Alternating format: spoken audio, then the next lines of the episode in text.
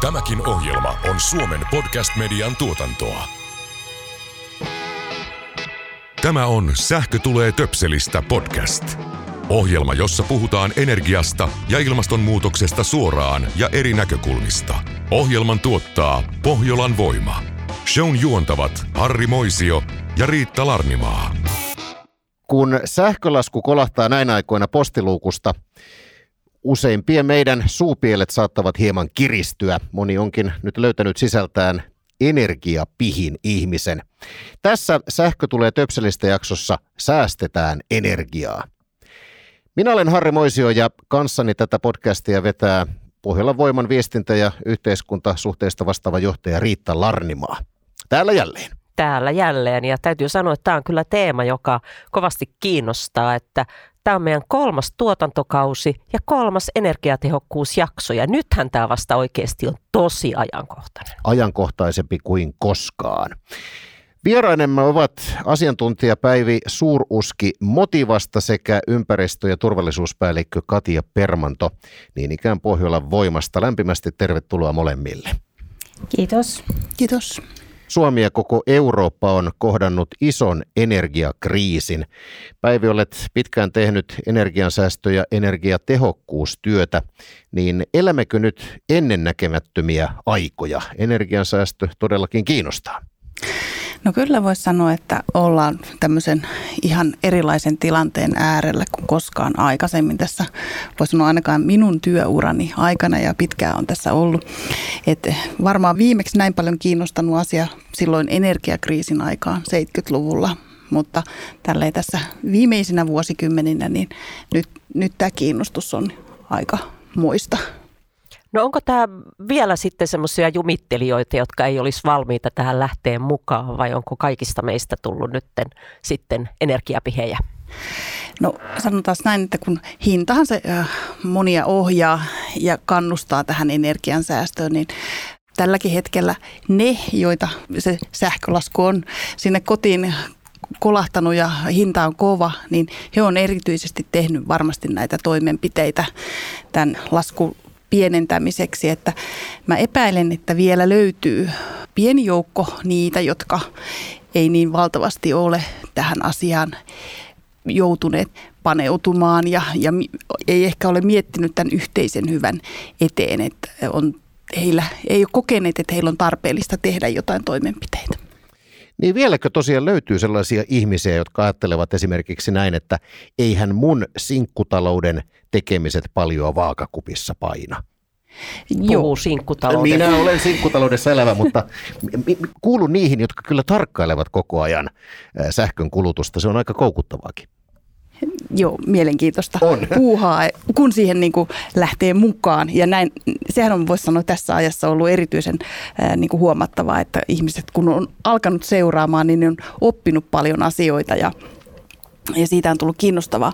Mutta sanon joo, että kyllä varmaan niissä sinkkutalouksissa on niitä, jotka ei ole äh, välttämättä, se on juuri se myytti, että ei, ei mulla ole mun tekemisillä vaikutusta, mutta itse ainakin nostaisi siihen tällaiseen keskiöön sen asian, että kun meillä nyt kuitenkin tämä sähkön käytön ajoittaminen on aika tärkeää tässä hetkessä, että vältetään niitä huippukulutushetkiä, niin, niin silloin siellä, kuinka monta sinkkutaloutta meillä täällä Suomessa on, aika monta sataa tuhatta, niin, niin niidenkin, heidänkin vaikutus on kyllä sitten yhte, yhteissummana niin merkittävä.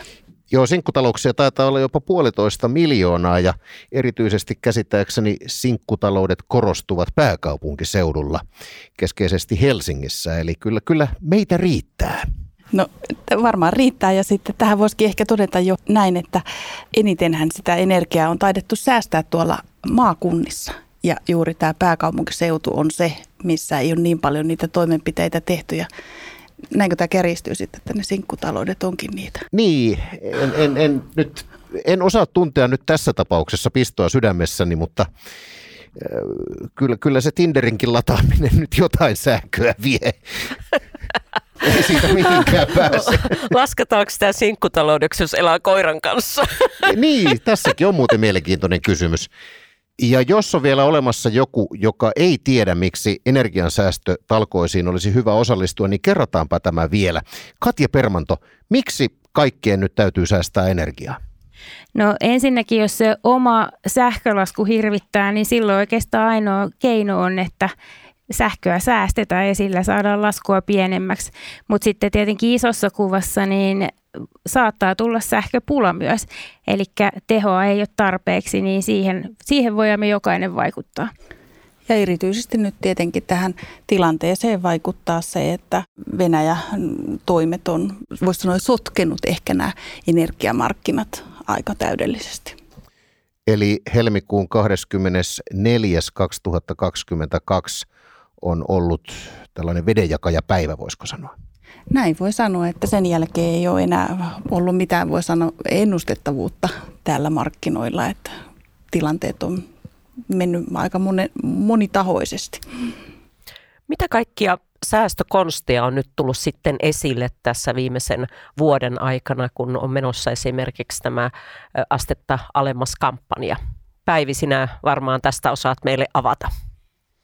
Joo, astetta alemmas kampanjan kärkiviestejä on juuri tämä tietenkin, että huoneen lämpötilojen alentaminen, koska lämmityshän on se, mihin eniten kuluu energiaa siellä kotitalouksissa. Seuraavana on tietenkin sitten tämä lämpimän käyttöveden käytön vähentäminen, eli suihkuaikojen lyhentäminen. Se on aika vaikuttava toimi. Ja kolmas sitten merkittävää on tietenkin se, että sähkön käytön oikea ajoittaminen. Että se nyt ei ole säästöä sinällään, mutta, mutta sitten se, että milloin käyttää, niin on ratkaisevaa. Milloin kannattaa sitten sähköä käyttää? käänsit sen noin päin, että milloin kannattaa tai käyttää. milloin ei kannata käyttää, kuinka vain? Hel- helpompi useimmiten sanoa niin päin, että milloin käyttöä pitäisi vähentää. Että tyypillisestihän meillä on arki aamuisin tuossa noin 8 ja 10 välillä tämmöinen huippukulutushetki ja sitten toinen ajoittuu tuonne iltapäivän tai alkuillan tunteihin sinne kello 16 ja 20 väleille. Mutta toki pitää huomioida se, että nyt kun nämä tilanteet vaihtelee, niin se ajankohta, milloin eniten sähköä Suomessa kuluu, niin voi olla jossain muussakin hetkessä. Et vaatii ehkä pientä semmoista kiinnostusta seurata tilannetta. Mutta esimerkiksi himosaunojan kannattaa varmaan puolen päivän aikaan lämmittää sitten sauna. Joo, tai sitten niitä yösaunojia kuulemma on olemassa. Joo, on semmoinen... totta. Itse kuulun näihin aamupäiväsaunoihin. Kello herättämään, että voi mennä yöllä saunaan keskellä yötä. Niitä aamuyöllä. Niin, neljältä, niin. neljältä postin kanssa. Aina kun puhutaan siitä, että on ne kolme juttua, mitkä pitää muistaa, niin itse asiassa noi Päivi, noi sun nostamat kolme asiaa, ne on aika helppo muistaa. No toivottavaa olisi, että nämä kolme asiaa olisi ne semmoiset kärkiasiat, mitkä jää ihmisten mieleen ja siirtyy sinne arkielämään. Tosin sitten se sähkönkulutuksen oikea ajoittaminen, niin sehän voisi tapahtua monenlaisten erilaisten laitteiden kanssa, että, että se on sitten vielä ehkä semmoinen opettelun paikka. Onko sellainen mahdollista, että jos tässä kaikki nyt katsovat esimerkkejä, niin kuin tuossa äsken sanoit, että kulutuspiikki on tavan, tavannut olla siinä kello 8 ja 10 välisenä aikana, tai sitten iltapäivällä alkuillasta 16 ja 18 välisenä aikana, niin jos kaikki siirtävätkin sitä kulutusta sitten sinne ilta myöhään, vaikkapa nyt pesukoneen käytön, niin siinä onkin se vaara, että se sähkö alkaakin yhtäkkiä kallistumaan kalleitahan se on aina siinä suurimmassa piikissä ja, ja todennäköisesti me ei helposti onnistuta siirtämään sitä piikkiä niin kuin johonkin odottamattomaan ajankohtaan. Että, se, että me kuitenkin toimitaan jokainen vähän oman aikataulun mukaan, niin, niin toivon mukaan näyttäisi niin, että se jakaantuu sitten kuitenkin vähän tasaisemmin. Entäpä yrityselämän keinot? Kuinka hyvin yritykset ovat lähteneet mukaan astetta alemmas kampanjaan? No mun käsityksen mukaan yrityksissä kyllä asia on otettu vakavasti ja kyllähän niin kuin sähkö maksaa yrityksille, että silloin on kiinnostusta energiaa säästää, mutta sitten tietenkin moni yritys ja toimiala on mukana jo energiatehokkuussopimuksissa ja energiansäästö on ollut kauan agendalla, että se ei niin kuin välttämättä liity tähän hetkeen. Kyllä sielläkin on yhtä lailla mietitty, että mistä, mistä säästetään ja mitkä on niitä semmoisia toimenpiteitä, että mitä kannattaa tehdä. Sähkö maksaa heillekin. Energiatehokkuussopimus on valtion ja toimialojen yhdessä valitsema tällainen vapaaehtoinen keino täyttää Suomelle asetetut kansainväliset energiatehokkuusvelvoitteet ilman, että tulee uutta lainsäädäntöä. Ja nyt tämä meneillään oleva sopimuskausi on alkanut vuonna 2017 ja päättyy 2025. Ja me yritykset, jotka ollaan siinä sopimuksessa mukana, me ollaan asetettu itsellemme tavoitteet. Meillä oli välitavoite vuodelle 2020 ja sitten on se lopullinen tavoite sinne vuoteen 2025. Ja tosiaan vuosittain mietitään, että mitä toimenpiteitä voidaan tehdä ja sitten nämä tehdyt toimenpiteet raportoidaan motivalle. Ja tosiaan sitä omaa energian käyttöä tota, seurataan ja selvitetään ja mietitään, että mistä voidaan säästää. Kun sanoit, että tämä sopimus on tehty 2017, niin onko sitä tässä kuluneen vuoden eli 2022 aikana jouduttu tarkistamaan? No sopimusta sinänsä ei varmasti ole jouduttu tarkistamaan, mutta sitä, että mitä toimenpiteitä tehdään, niin esimerkiksi meidänkin voimalaitoksilla on lista asioista ja toimenpiteistä, mitä voidaan tehdä, mutta kun maailmantilanne muuttuu, niin joku säästötoimenpide saattaakin niin kuin alkaa lukujen varjossa näyttää niin kuin paljon kiinnostavammalta kuin aikaisemmin, että sellaista varmaan on tapahtunut kyllä. Ja sellaiset toimenpiteet tehdään, mitkä ehkä toisella sähkön hinnalla niin olisi jäänyt tekemättä ainakin nyt. Pystytkö Katja sanomaan muutaman esimerkin, mitä, mitä tässä oikein tarkoittaa? Tämä alkoi kiinnostaa. No mä en tiedä, haluanko mä kertoa, että mitä me suunnitellaan nyt, minkälaisia toimenpiteitä, mutta voin kertoa, että minkälaisia tota, toimenpiteitä on tehty tässä vuosien varrella. Eli jos ihan tällaisia normaaleja, että jos voimalaitoksessa laitteistoa tarvii uusia, niin silloin niin kuin siinä uusinnan yhteydessä otetaan se energiatehokkuus huomioon, kun laitteistoja hommataan. Sitten toisaalta paljon on hankittu ohjelmistoja, jolla voidaan säätää prosessia ja ne parantaa energiatehokkuutta. Ja siis on monenmoista, meilläkin on tuotantoa monenlaista, niin tota, monenmoista toimenpidettä on tehty. Onko näitä ollut hankala toteuttaa? Öö, no sanotaan, että siihen on ehkä tarvittu resursseja, että on porukkaa, jotka miettii näitä, laskee näitä ja raportoi, että se on ehkä ollut tavallaan niin kuin haaste, mutta kun vauhtiin on päästy, päästy, niin kyllä sieltä on hyvin toimenpiteitä löytynyt. Ja silloin muutama vuosi sitten tosiaan tehtiin tällainen tarkastelu, että missä me mennään tämän energiatehokkuus sopimukseen asetetun välitavoitteen kanssa, niin kyllä niin kuin joka tuotantoyhtiössä niin tavoite oli hyvin saavutettu, että ei ole niin kuin huolta siitä, että ei, ei saavutettaisi sitä asetettua tavoitetta sinne muutaman vuoden päähän. Mä ehkä täydentäisin vielä, että siitä huolimatta, vaikka energiatehokkuussopimuksessa on yritykset mukana ja he on tehnyt järjestelmällisesti jo toimintaa, niin siitä huolimatta he on lähtenyt tekemään niin kuin vielä tämmöisiä ekstra toimenpiteitä, että ovat niin kuin tilanteen ja ajan tasalla. Kyllä. Eli yrityksissä ollaan oltu hereillä. Kyllä. Niin ja sitten toisaalta jos ajattelee yrityksissä, niin ihmisiähän sielläkin on töissä, jolloin se on myös sitten sen oman henkilöstönkin kannustamista, että asioita pidetään esille. Että sitten tulee vähän niin kuin win-win tilanne. Joo, ja ehkä voisi myöskin näin, että se on myöskin sen oman yrityskuvan nostamista, että jos reagoidaan tällaiseen tilanteeseen ja tehdään aktiivisesti toimenpiteitä, niin kyllähän se luo positiivista mielikuvaa toisin kuin että jättää tekemättä tässä tilanteessa. Niin, täytyy myöntää, että en ole tullut ajatelleksikaan, että tähän voisi olla samalla osa yrityksen imakorakennuskampanja, kun ollaan energian tehokkaita ja säästetään energiaa. Kyllä sekin vastuullisuuteen tämä energia, tehokkuus ja energiansäästö liittyy. Ja myös ilmastonmuutoksen torjuntaan. Erittäin Eks niin? paljonkin. Niin? No miten säästötarpeeseen on sitten julkisella sektorilla reagoitu? Valtio ja kunnat. Katja tuossa kertoi esimerkkejä teollisuuden puolelta, niin miten sitten kaupassa ja julkisessa kulutuksessa, osaatko Päivi siitä jotain sanoa? No kaupan alalta varmaan voin äh, kertoa niitä toimenpiteitä. Sanotaan näin, oikeastaan vielä niitä ekstra toimenpiteitä on, mitä on niiden normi-energiatehokkuustyön lisäksi, niin kyllähän siellä on vaikka kylmälaitteiden osalta erityisesti tarkastettu niitä lämpötiloja, että ei ole turhan kylmällä ne laitteet, ettei vie liikaa energiaa ja myöskin kylmälaitteitahan on poistettu ö, osin käytöstä sitten, että kun on koettu, että ei, ei kaikkien tarvi olla siellä päällä. Valaistuksen osaltahan siellä on oltu hyvin tarkkoja, että ei välttämättä enää kaikki valot ole niin kirkkaalla kuin on aikaisemmin ollut, että on huomattu, että voidaan toimia vähän niin kuin pienemmällä valaistuksella ja no sitten tietysti kaikkien näiden mainosvalojen ja tämmöisen mainostaulujen osalta on myös mietitty sitä, että millä toimilla niin kuin voidaan sitä kulutusta vähentää. Että löytyykö niitä hetkiä, kun niiden kirkkauden himmentämistä tai, tai niin kuin jotain kokojen rajoituksia niin tehdään, niin saadaan sitä säästöä aikaan.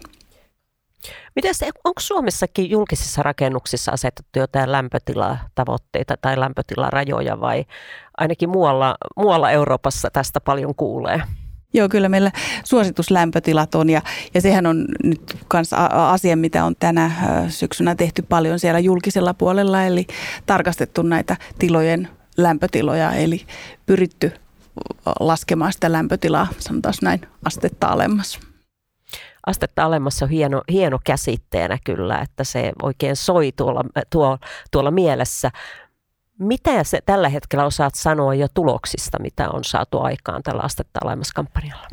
No sähkökulutushan Suomessa on syksyn kuukausien aikana liki 10 prosenttia kaikkina kuukausina jo vähentynyt. Eli kyllähän niin kuin tässä nähdään ihan merkittävä vähennys ja, ja se on niin kuin voi sanoa kaikkien toimijoiden ansiota, on se sitten niin kuin kotitalouksia kuin myös sitten siellä julkisella puolella ja teollisuudessa, kun tehdään näitä toimenpiteitä, niin e, voi sanoa, että ilman kaikkien tätä yhdessä tekemää työtä, niin ei tällaisiin tuloksiin varmaan oltaisi päästy. Täytyy muuten todeta, että aika monessa rakennuksessa olen minäkin tässä kuluneiden kuukausien aikana käynyt ja kaupassa tulee käytyä useammankin kerran viikossa.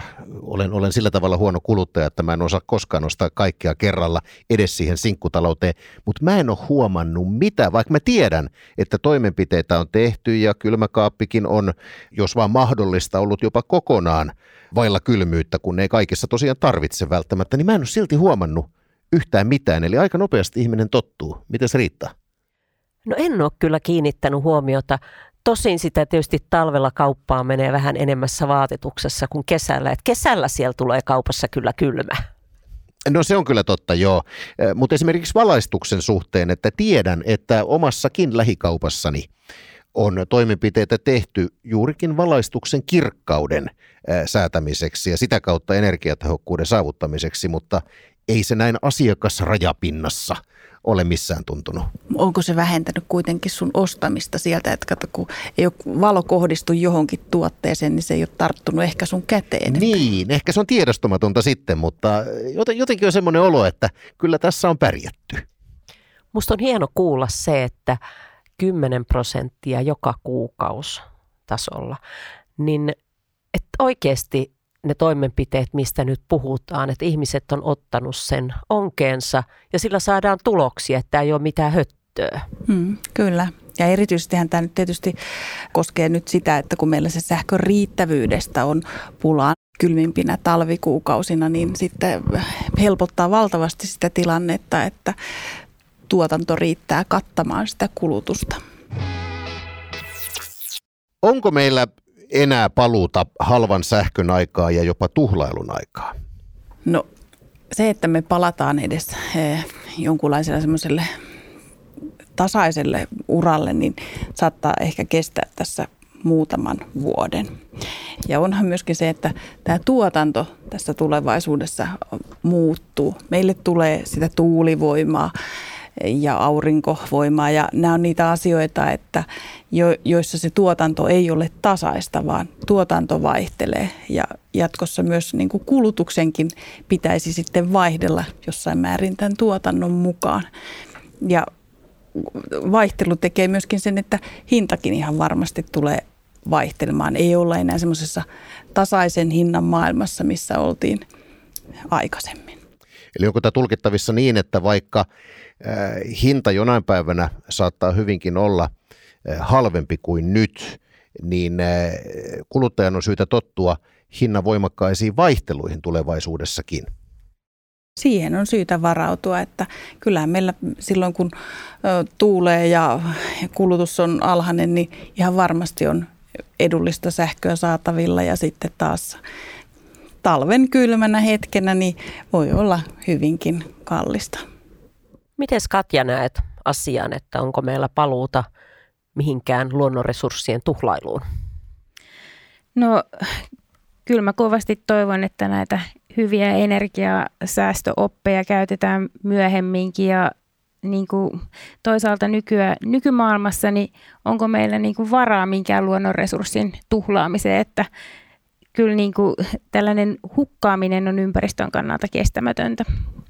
Ja tuolla kuluttajapuolella kyllä näkee sen, että ihmiset on oppinut ja oivaltanut tässä viimeisen vuoden aikana sitä, että kun sitä omaa kulutusta on alettu ihan toisella tavalla seuraamaan, tekemään niitä säästötoimia ja on huomattu, että se ei ole välttämättä alentanut sitä elämänlaatua, niin on mietitty juuri sitä, että miksi sitä on käytetty niinkin paljon energiaa aikaisemmin. Itse muistan 70-luvun sen tilanteen, kun oli, oli öljykriisi ja energiasta oli pulaa ja oli sähkökatkoja ja niin poispäin, niin mä kyllä muistan lapsuuden kodissa, että omilla vanhemmilla se jäisi oppi kyllä elämään ja kovasti tietysti toivoo, että näilläkin ikäluokilla, jotka nyt on, nyt on tämän tilanteen edessä, niin ne opit säilyisivät. Mä uskon kyllä vahvasti, että säilyy. Että kyllä tämä, kun tämä on opettanut varsinkin siitä, että sitä energiaa kuluu siihen kodin lämmittämiseen, niin on varmasti opittu sitä, että kiinnitetään jatkossa huomiota siihen, että koti on energiatehokas ja varsinkin varmaan kun vaikka kotia vaihdetaan, niin tutkitaan sitä, että minkälainen lämmitysmuoto ja miten sitä, että onko se energiatehokas koti ja voiko sitä energiatehokkuutta parantaa jotenkin, on se sitten vaikka lisäeristyksen laittamista vai, tai sitten lämmitysjärjestelmän niin kuin jollain muutoksilla. Että kyllä nämä on niin kuin ihan varmasti näitä tulevaisuuden kiinnostavia asioita. Ei enää elitä, sanotaan niin, tälle leväperäisesti sitten jatkossa. Ja kyllä niin kuin senkin huomaa, että ihmiset on oppinut seuraamaan omaa sähkön kulutusta ja se on hienoa, että on näitä sovelluksia, mistä sitä kulutusta voi seurata ja mua huvittaa se, että kuinka tämä jokapäiväinen keskusteluaihe kavereiden kanssa, että paljon menee sähköä ja paljon nyt ja mitä maksaa. Että ei niin kuin vielä vähän aikaa sitten, niin ei tällaisista asioista puhuttu. Ja mä huomasin, että mä oon hieman kateellinen, kun Päivi tuossa ennen kuin aloitettiin kertoa, että paljon teidän sähkön kulutus on. Ja mä oon luullut, että meillä on pieni, mutta Päivillä oli vielä pienempi. No niin, tästä tulee tervettä kilpailua. Taitaa Kyllä. olla taas tämä suomalainen kateus, joka hyvin auttaa.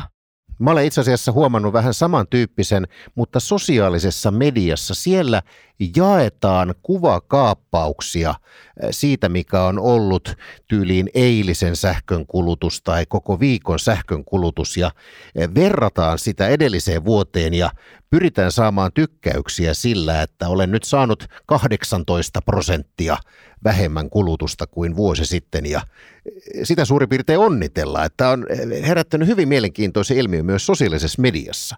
Ja mä itse olen henkilökohtaisesti tykännyt siitä, että aika monelle alkaa nämä kilowattitunnit ole ihan semmoista niin kuin arkipäivää, mikä oli erittäin vierasta. Aina puhuttiin, että se sähköä kului 500 euroa, joka ei sinällään kertonut siitä kulutuksesta, mutta nyt ollaan siirrytty oikealle yksiköllekin ja, ja ollaan just todellakin kiinnostuneita niitä käppyröistä että, ja siitä, että verrataan siihen oma, joko omaan edelliseen vuoteen tai johonkin kavereiden kulutukseen.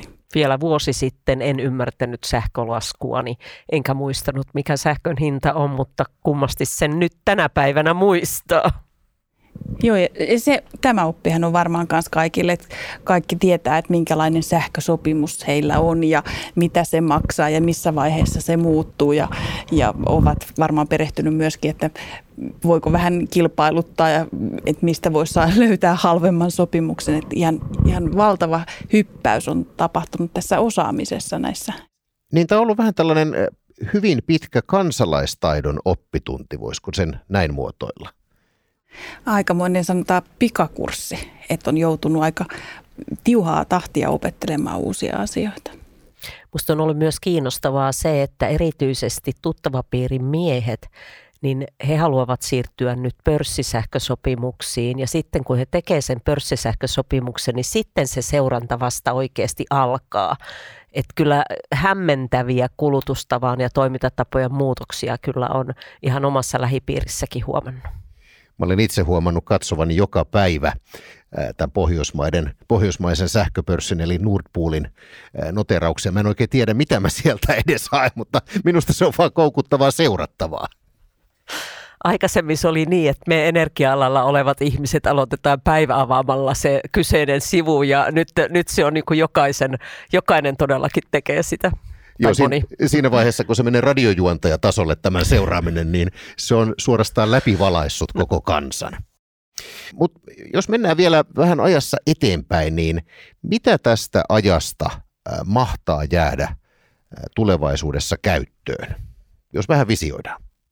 No eikö tästä jää, mitä me jo äsken kerrottiin, niin melkein kaikki jää käyttöön. Että me ollaan opittu omasta kulutuksesta valtavasti, tiedetään, niin kuin, että miten toimitaan jatkossa varmaan energiatehokkaammin ja osataan valita niitä oikeita sopimuksia ja et paljon asioita. Eli luotamme ihmiseen ja siihen, että ei palata siihen tuhlailun aikaan, vaikka sähkö päivänä halvempaa olisikin. Toivotaan niin ainakin.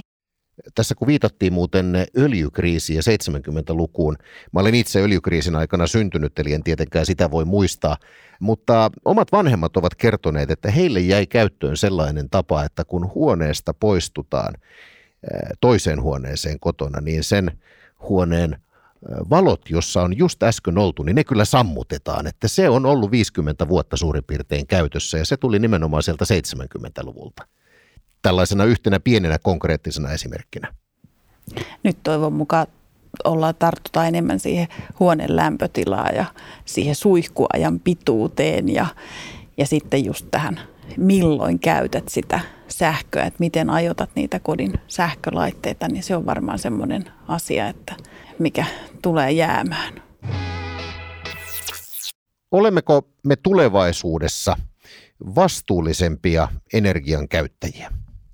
No ainakin toivotaan niin ja ehkä tämä tilanne nyt opettaa sen, että meillä on aika rajalliset energiavarat kuitenkin ja ei kuluttajatkaan voi määrättömästi sitä energiaa käyttää, vaan tarvii ehkä harkiten toimia energia-asioissa.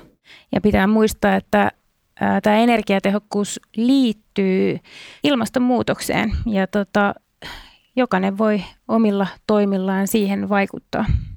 Mitäs Riitta me keksisimme omiksi energiansäästölupauksiksi? Vai pitääkö niitä keksiä, ovatko ne itsestäänselvyyksiä? No itse asiassa mun täytyy kyllä sanoa, että mä olen muuttanut aika radikaalisti, omasta mielestäni radikaalisti, että noi asiat, mitä Päivi tässä toi esille, astetta alemmaksi. Olen yrittänyt sitä astetta alemmaksi. Saunomisen määrä on vähentynyt ihan hirveästi. Mä tunnen oma, huonoa omaa tuntoa, kun mä laitan saunan päälle.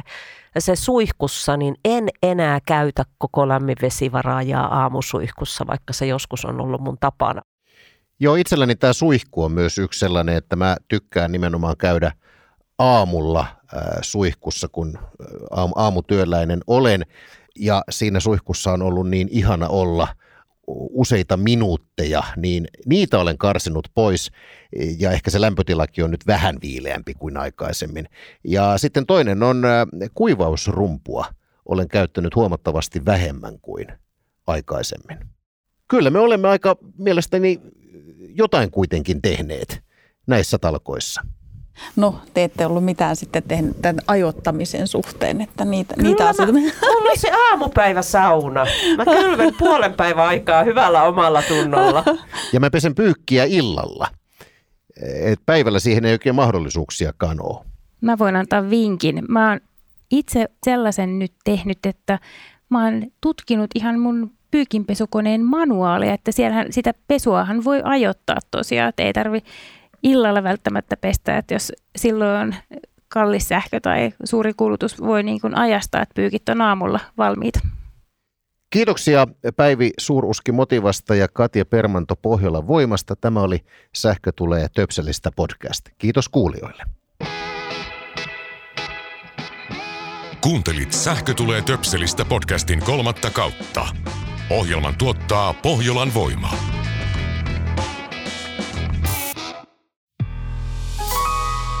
Tämän ohjelman tuotti Suomen Podcast Media. Jos pidit tästä ohjelmasta, muista seurata Spotifyssa tai arvostele ohjelma Apple Podcastissa, niin muutkin löytävät ohjelman pariin.